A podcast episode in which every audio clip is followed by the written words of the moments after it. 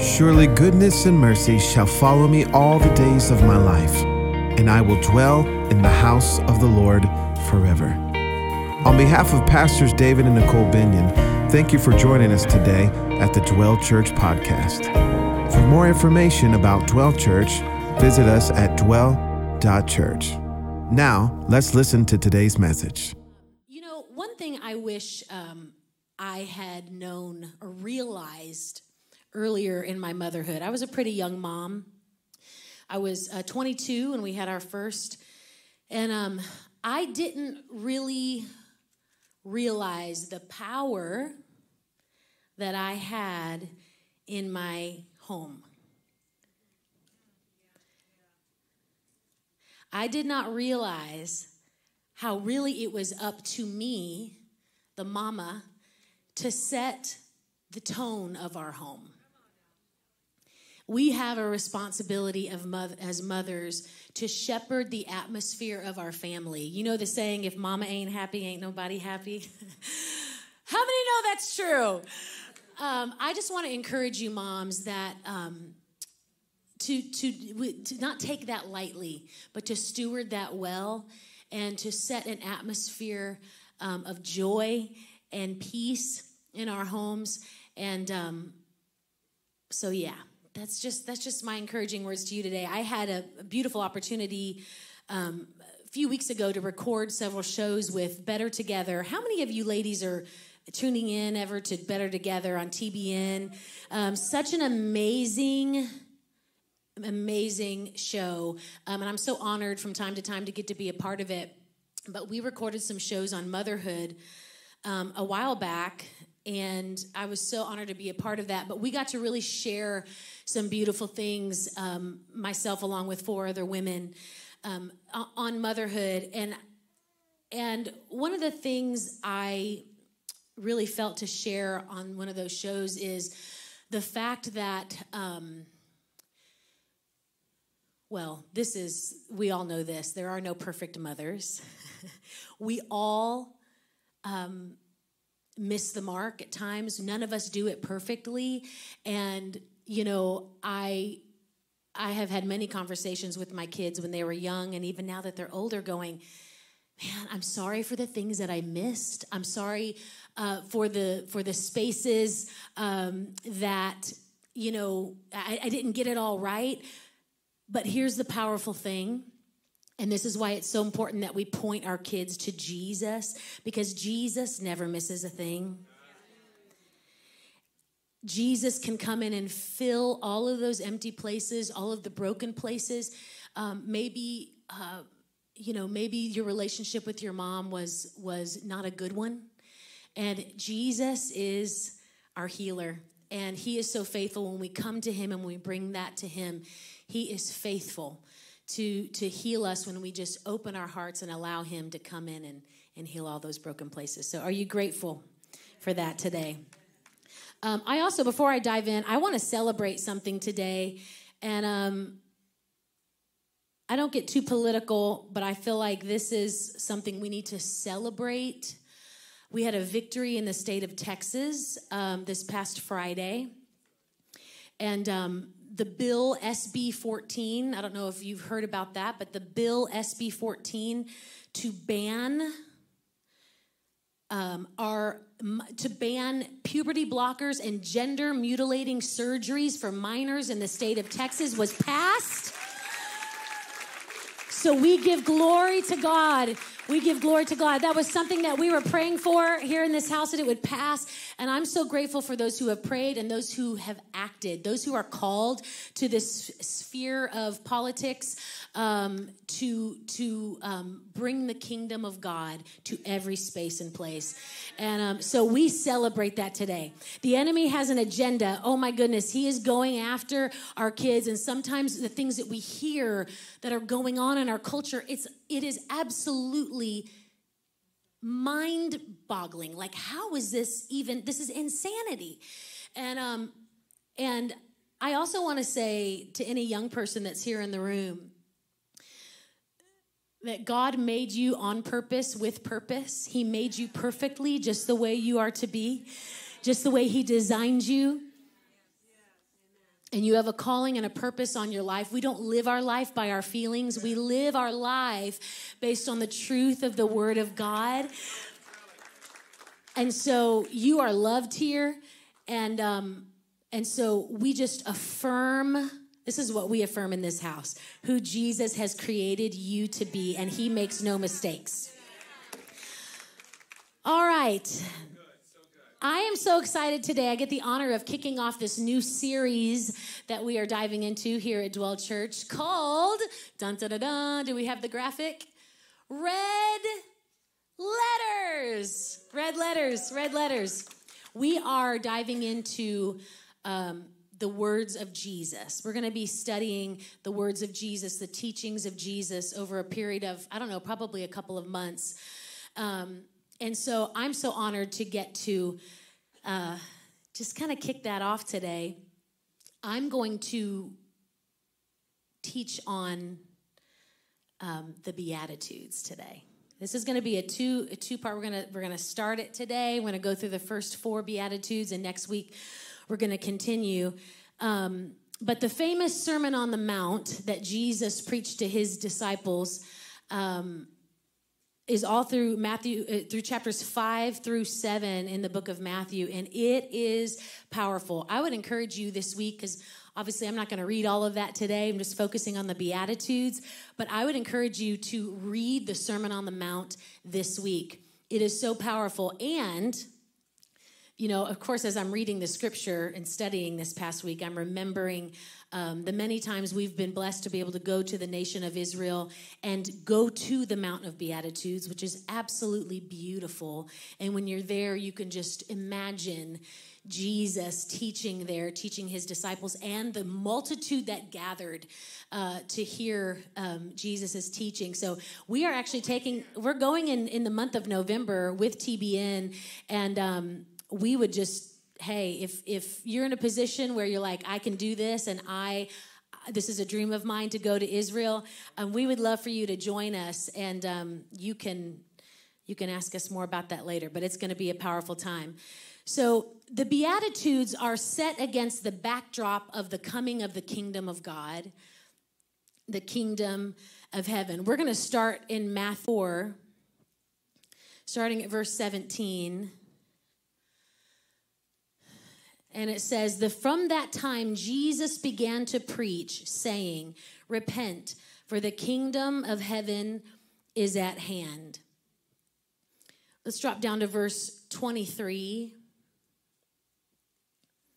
Jesus was teaching this all throughout Galilee, and he went throughout all Galilee, teaching in their synagogues and proclaiming the gospel of the kingdom and healing every disease and every affliction among the people. So his fame spread throughout all uh, Syria, and they brought him all the sick, those afflicted with various diseases and pains, those oppressed by demons, those having seizures and paralytics, and he healed them. And great crowds followed him from Galilee and the Decapolis, and, and from Jerusalem and Judea, and from beyond the Jordan. Jesus was preaching, the kingdom of God has come, the kingdom of heaven is here.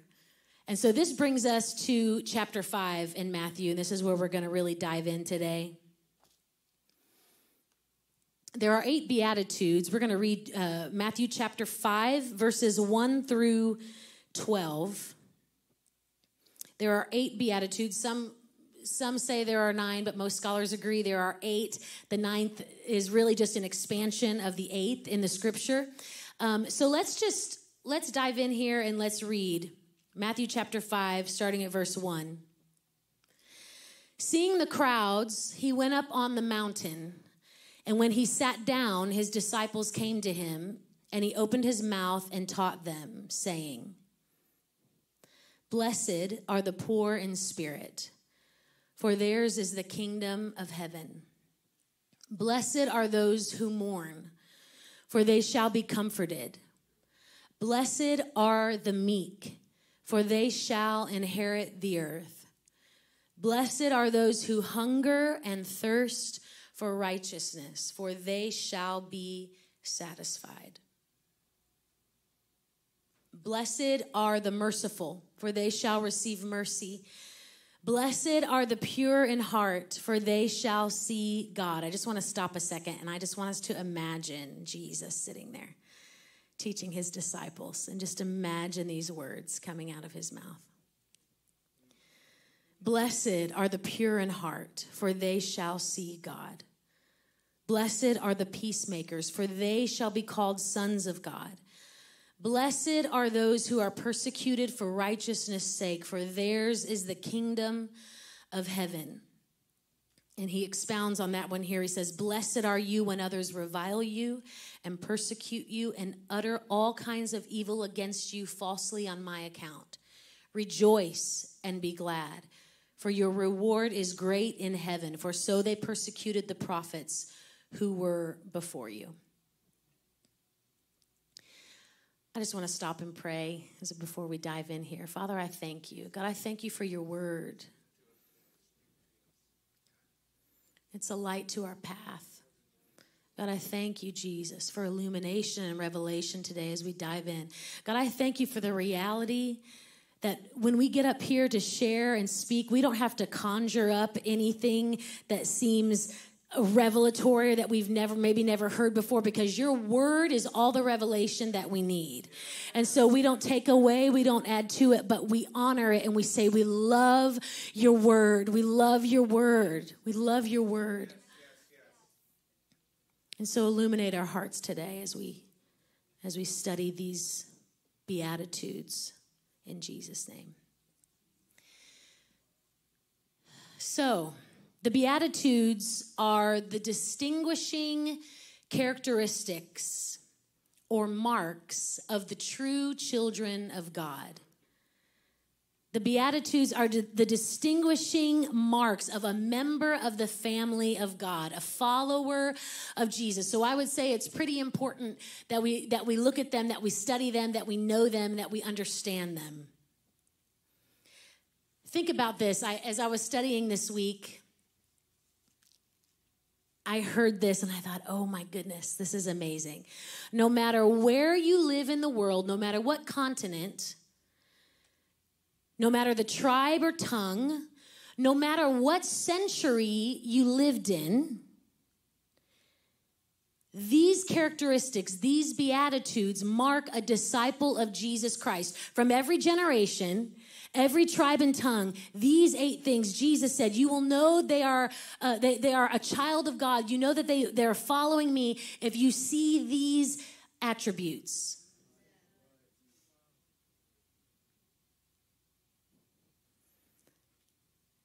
that's why it's like you know people say oh, this is the word of God is out of date or it doesn't fit our culture or our generation. That is a lie from the pit of hell. This is the truth for every generation that has ever lived on the face of the earth. So, when we are brought into the kingdom of God and lifted out of the small world where we have lived, when we are brought together with the Lord's people on that great day, can you imagine when we are together with the entire family of God and our hearts are knit together with our long lost brothers and sisters? We will see the true children of God and we will see these distinguishing marks. Yes, yes. Whew. So we're gonna we're gonna um, talk about the first four beatitudes today. The first one: Blessed are the poor in spirit, for theirs is the kingdom of heaven. Jesus is using an expression here that was already familiar to them from the Old Testament when he's saying, Blessed are the poor. If you'll remember Isaiah's prophecy, and Jesus quoted it in Luke chapter 4, verse 18, he said, He has anointed me to preach the good news to the poor.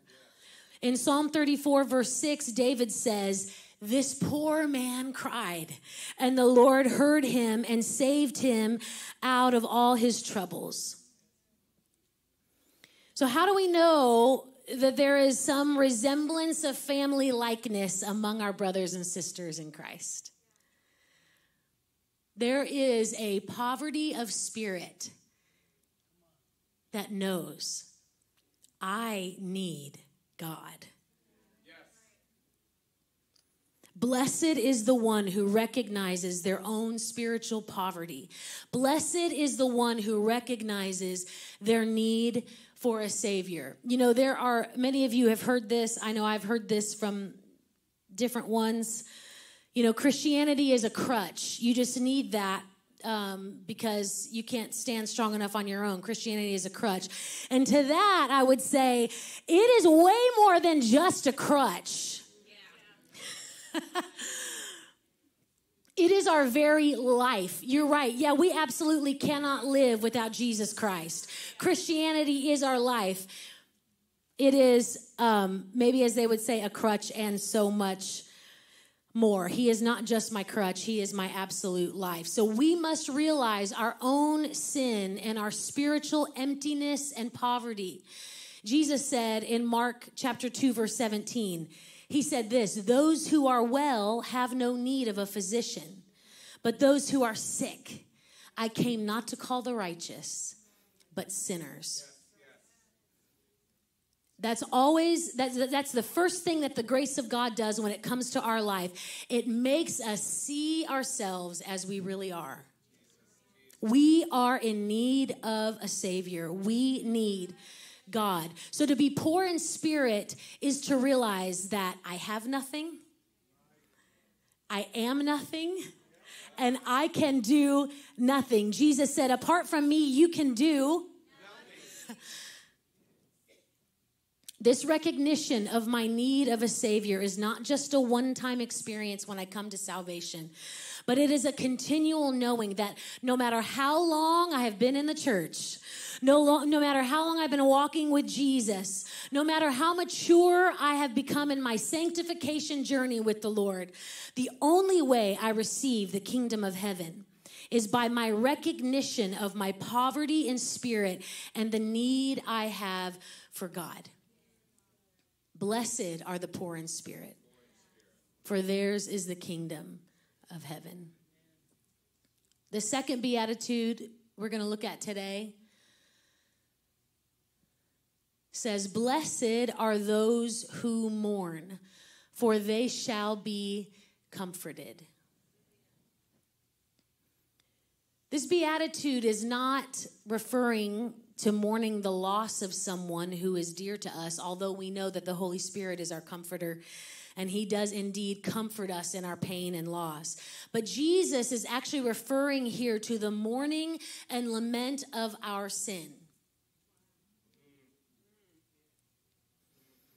When we mourn and repent from our sins, we know the word says he is faithful and just to forgive our sin and cleanse us from all unrighteousness. We are comforted with this forgiveness of our sins by the only one who can forgive sin. There is a lamenting of our sin that comes with repentance when we first come to Christ. When His light pierces our hearts, and we say, like Isaiah did when he saw the Lord, he said, Woe is me, I am a man of unclean lips. We mourn, we, we lament our sin, and we repent. But there is also a continual mourning of our sin when we know that we have grieved Him. Have you ever been there? And it's really not because of His judgment but because of our heart that desires to please Him. When just like Peter, we have seen His eyes that say, I have prayed for you that your faith would fail not. And Peter said, Lord, I would never deny you. This is a disciple. This is the man that had the revelation of who Jesus was. And, and Jesus said, Upon that rock of revelation, I will build my church. But Peter denied Jesus three times. The Apostle Paul, I'm reminded of what he wrote when he said, The things I want to do, I don't do. And the things I don't want to do, I find myself doing. So there is a continual mourning and repentance that is a part of our life as a disciple, that we want to please Him. So we mourn our own sin, our fleshly desires, and the times that we miss the mark. But this, we're going to go this, we're going to go a little bit deeper because we also mourn the sin that is all around us.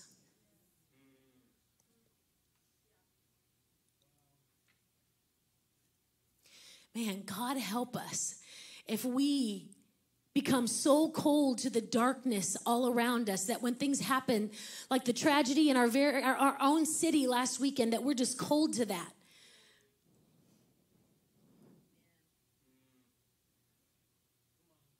We are to be moved to lament and to mourning. Even the earth mourns as it sees that it is out of joint. And unrighteousness seems to overtake the purposes of our heavenly King. The Apostle Paul wrote in Romans, for the creation waits with eager longing for the revealing of the sons of God. For the creation was subjected to futility, not willingly, but because of him who subject, subjected it, in hope that the creation itself will be set free from its bondage to corruption and obtain the freedom of the glory of the children of God. For we know that the whole earth has been groaning together in the pains of childbirth until now. And not only the creation, but we ourselves who have the first fruits of the Spirit groan inwardly as we wait eagerly for adoption as sons, the redemption of our bodies. All of creation has been groaning ever since the fall of mankind. Creation knows it's decaying. Do you know when Jesus returns, he's not just going to uh, redeem us and, and, and, and there's going to be a new heavens and a new earth. He's going to redeem the earth. It's decaying because of sin. But blessed are those who mourn, for they shall be comforted. because this is not the end. The kingdom of God is both here the kingdom of God is here, but it's also not yet. But there is a day coming when his kingdom will be fully consummated and Jesus will return. In Revelation chapter 21, John wrote, Then I saw a new heaven and a new earth. For the first heaven and the first earth had passed away, and the sea was no more. And I saw the holy city, New Jerusalem coming down out of heaven from God, prepared as a bride adorned for her husband. And I heard a loud voice from the throne saying, Behold, the dwelling place of God is with man. Oh, he will dwell with them, and they will be his people, and God himself will be with them as their God. He will wipe away every tear from their eyes. And death shall be no more. He will wipe away every tear from their eyes. And death will be no more. Neither shall there be mourning, nor crying, nor pain anymore, for the former things have passed away. And he who was seated on the throne said, Behold, I am making all things new.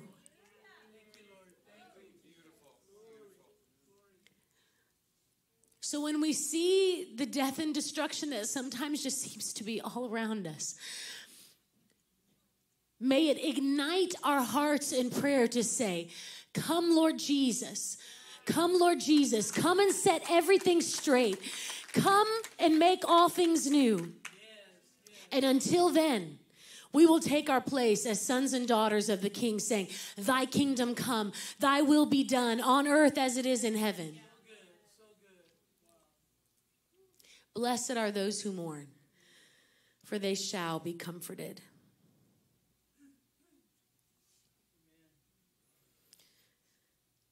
The third beatitude Blessed are the meek, for they shall inherit the earth.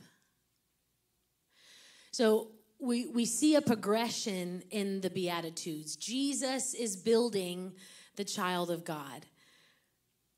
First, the child of God recognizes his own nothingness and need of God. Second, he mourns over his lost condition and his own sin against God. And then when he stands up from his weeping, when he stands up from his mourning, he inevitably stands up a different person. Why is this? Because there in the presence of God, he has become, in a measure, more like Jesus.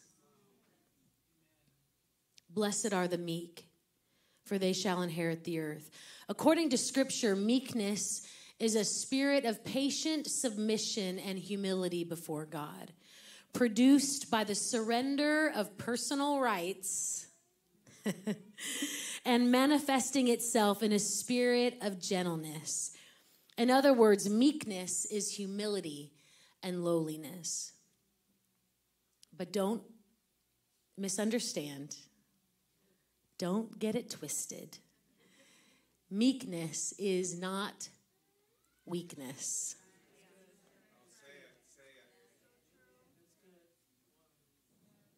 Meekness is not weakness. There are two men characterized by meekness in Scripture. The first is Moses. I would say he was not a weak man. In Numbers chapter 12, verse 3, scripture says that Moses was the meekest man on the earth. But he didn't become the meekest man on the earth from his schooling in the palace of Egypt. God took him to the backside of the desert for 40 years to shepherd his father in law's sheep in order to strip Moses of all his Egyptian wisdom and begin to mold him for a task that only God's wisdom could accomplish through him. God took Moses from a somebody to a nobody. Talk about counterculture. I don't know too many people who are signing up to go from a somebody to a nobody. Our culture is interested in becoming somebody. How can I gain more influence? How can I gain more followers? How who do I have to step on to gain more success?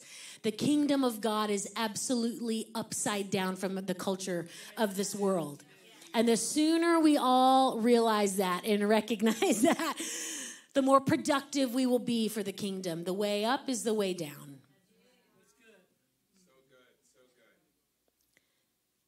There in the desert, God made Moses into the meekest man on the earth.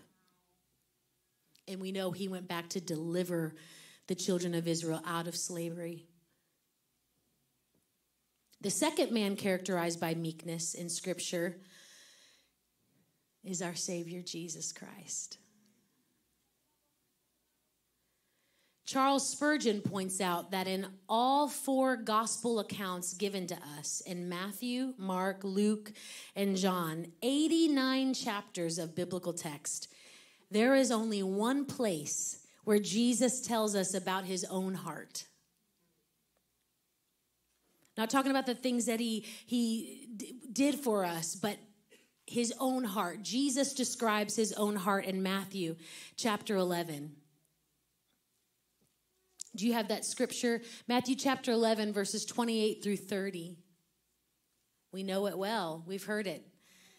Come to me, all who labor and are heavy laden, and I will give you rest.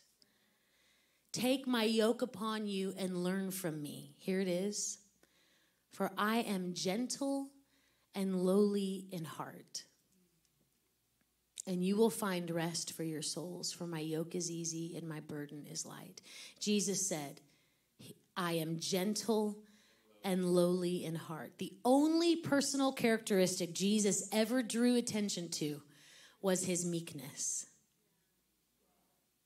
Jesus, the one who, though he was in the form of God, did not count equality with God a thing to be grasped but emptied himself by taking the form of a servant. Being born in the likeness of men and being found in human form, he humbled himself by becoming obedient to the point of death, even death on a cross. I think those are some pretty amazing examples to look to and model our lives after. The promise for the meek is they shall inherit the earth. So, what does that mean? What does this promise mean? Jesus was alluding to and applying Psalm 37 11, which says, The meek shall inherit the earth and shall delight themselves in the abundance of peace. You know that Jesus had uh, the, the, the Old Testament, right? He had the Psalms. The meek shall inherit the earth, Psalm 37 11, and shall delight themselves in the abundance of peace. In the Greek Old Testament, the words of Psalm 37 11 are almost identical with Matthew 5 5. It says, The meek shall inherit the land. And the word for land in Greek and Hebrew also means earth. Dr. John Brown, in his commentary, states this Inherit the earth literally means to inherit the land, which for the people of God in the Old Testament was Canaan, the land of promise, right? In the New Testament, those who are born again through Jesus are the spiritual people of God. We are spiritual Israel, and we will enjoy the blessings of the people of God in this New Testament economy. To inherit the earth is to be heirs of the world heirs of God and joint heirs with Christ. It is to be blessed with every spiritual blessing in the heavenly places. The meek are those who have the greatest enjoyment of the good things of this present life. Delivered from a greedy and grasping spirit, they are content with the things they have. The proud and restless do not inherit the earth, though they may own many acres of it. the humble Christian has far more enjoyment in a cottage than the wicked have in a palace.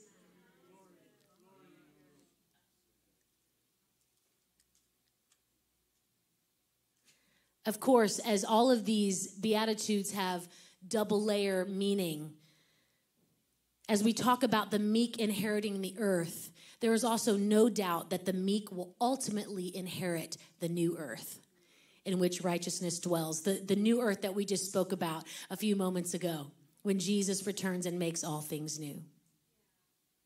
I just want to challenge us today. No matter our situation, no matter what we have, what we don't have, Goals are great, goals are good.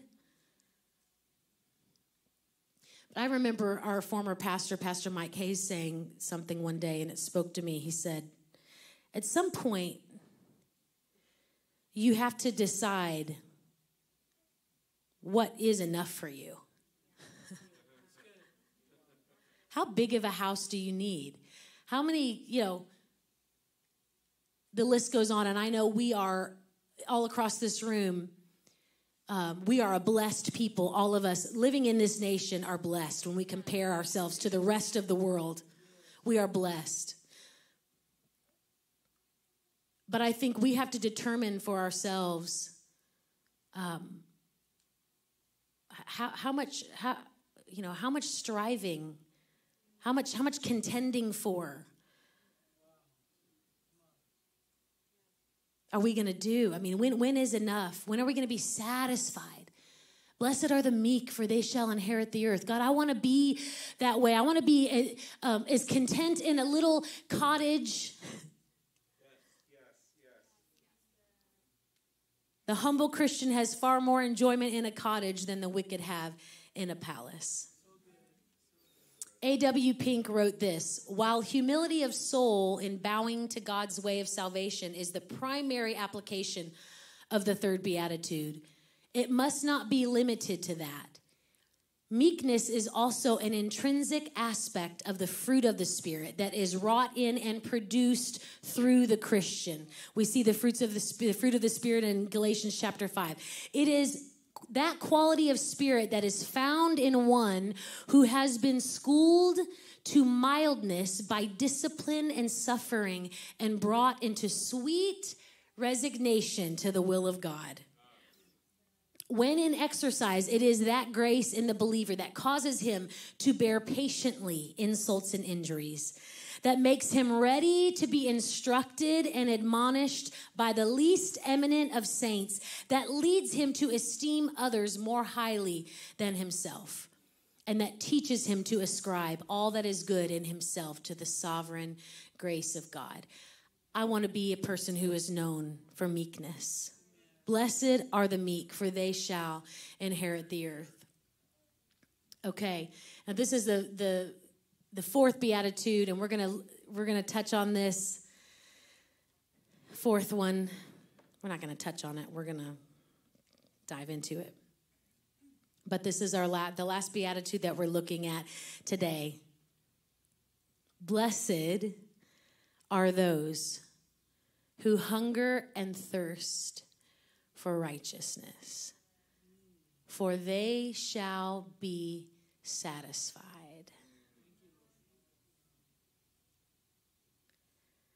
I just want to read it again. Blessed are those who hunger and thirst for righteousness, for they shall be satisfied.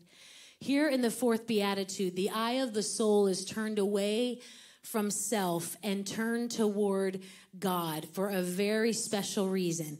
There is a longing after a righteousness that I urgently need, but I know that I do not possess.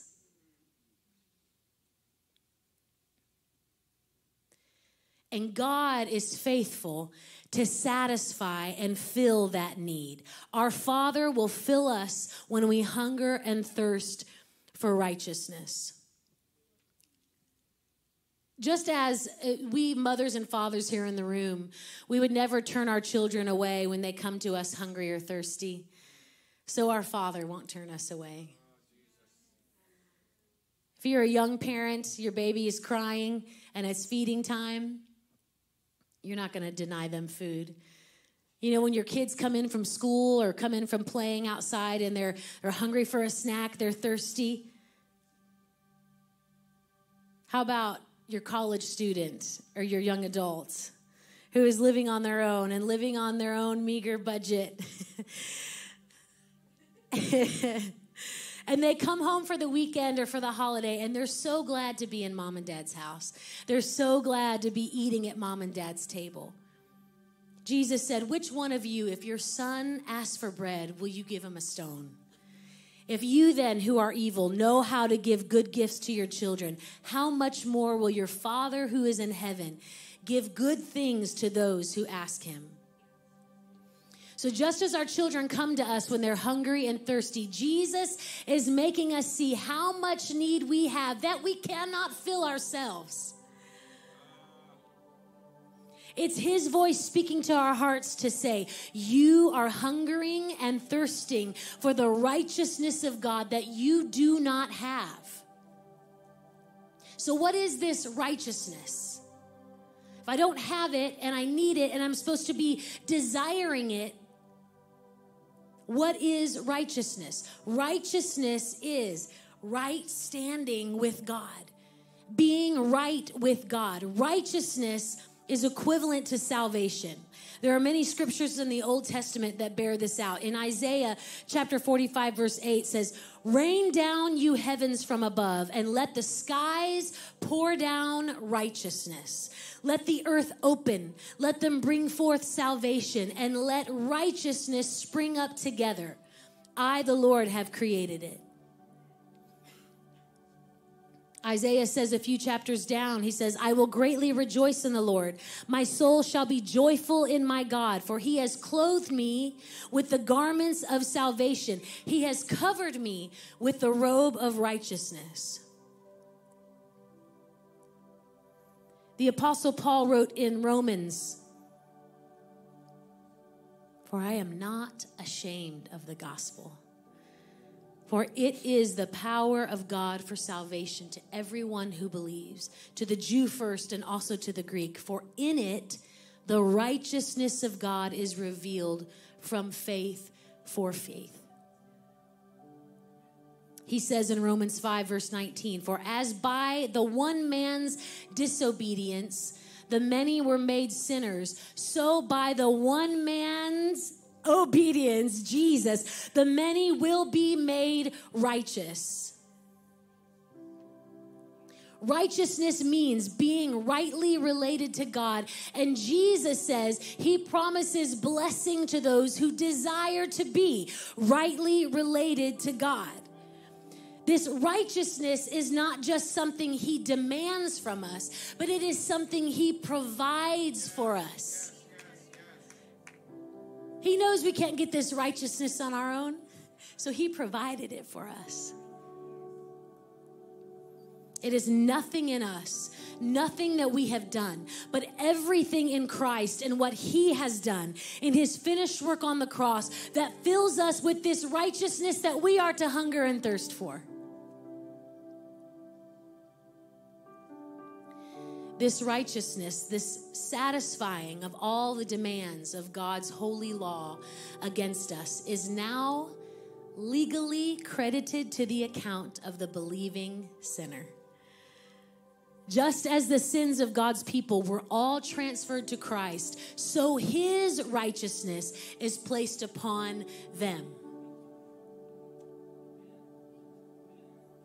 But our hunger and thirst for righteousness isn't solely satisfied at salvation. But like the previous Beatitudes, this fourth Beatitude describes a twofold experience. It obviously refers to the initial hungering and thirsting that occurs before a sinner turns to Christ by faith. But it also refers to the continual longing that is perpetuated in the heart of every believer until his dying day. The one who longed to be saved by Christ now yearns to be made like him.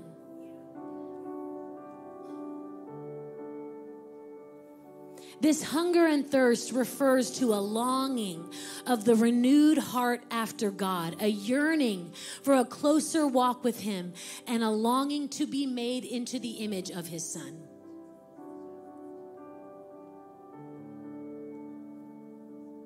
I love the song our daughter wrote. There's a hunger and a thirst. I'm desperate, immerse me. May we remain hungry no matter our age, no matter how long we've been walking with Jesus. May the hunger and thirst never die in our hearts. But until we until that day when Jesus returns or until the day we go to be with him, may our pursuit ever be to look more like Jesus, to be his image in the earth. The psalmist wrote, As a deer pants for flowing streams, so pants my soul for you, O God. My soul thirsts for God, for the living God. Jesus said later on in the Sermon on the Mount, Seek first the kingdom of God and his righteousness, and everything else will be added to you. So I have a question for you today. What are you seeking?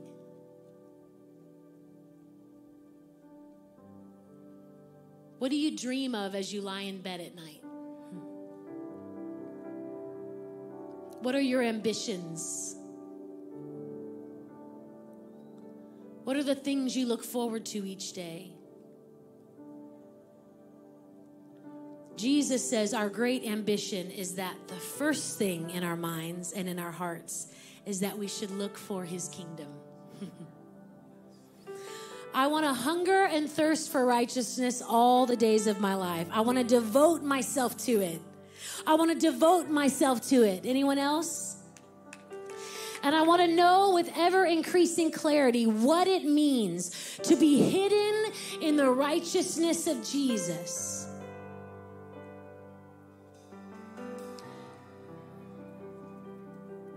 Blessed are the poor in spirit, for theirs is the kingdom of heaven. Blessed are those who mourn, for they shall be comforted. Blessed are the meek, for they shall inherit the earth. and blessed are those who hunger and thirst for righteousness, for they shall be filled. So, Father, today,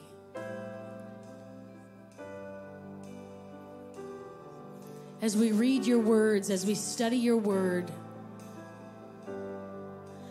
God, may it pierce our hearts. May we say, that we want to be among those children of God. That when people look at our lives, they can say, "Oh, I see the marks. Oh, she's she's a follower of Christ. He's a follower of Christ." Can't you see? Uh, can't you see how humble they are? Can't you see their meekness? Can't you see how they desire after the things of God? So, Lord, that is our prayer today. As we get ready to leave this house today and celebrate our moms celebrate with our family and friends. God, we thank you that you are making us more like you. That is the desire of our heart to know you, to walk with you, to please you. And it's in Jesus' name we pray. Amen. Thank you for joining us today at the Dwell Church Podcast. For more information about Dwell Church, visit us at dwell.church.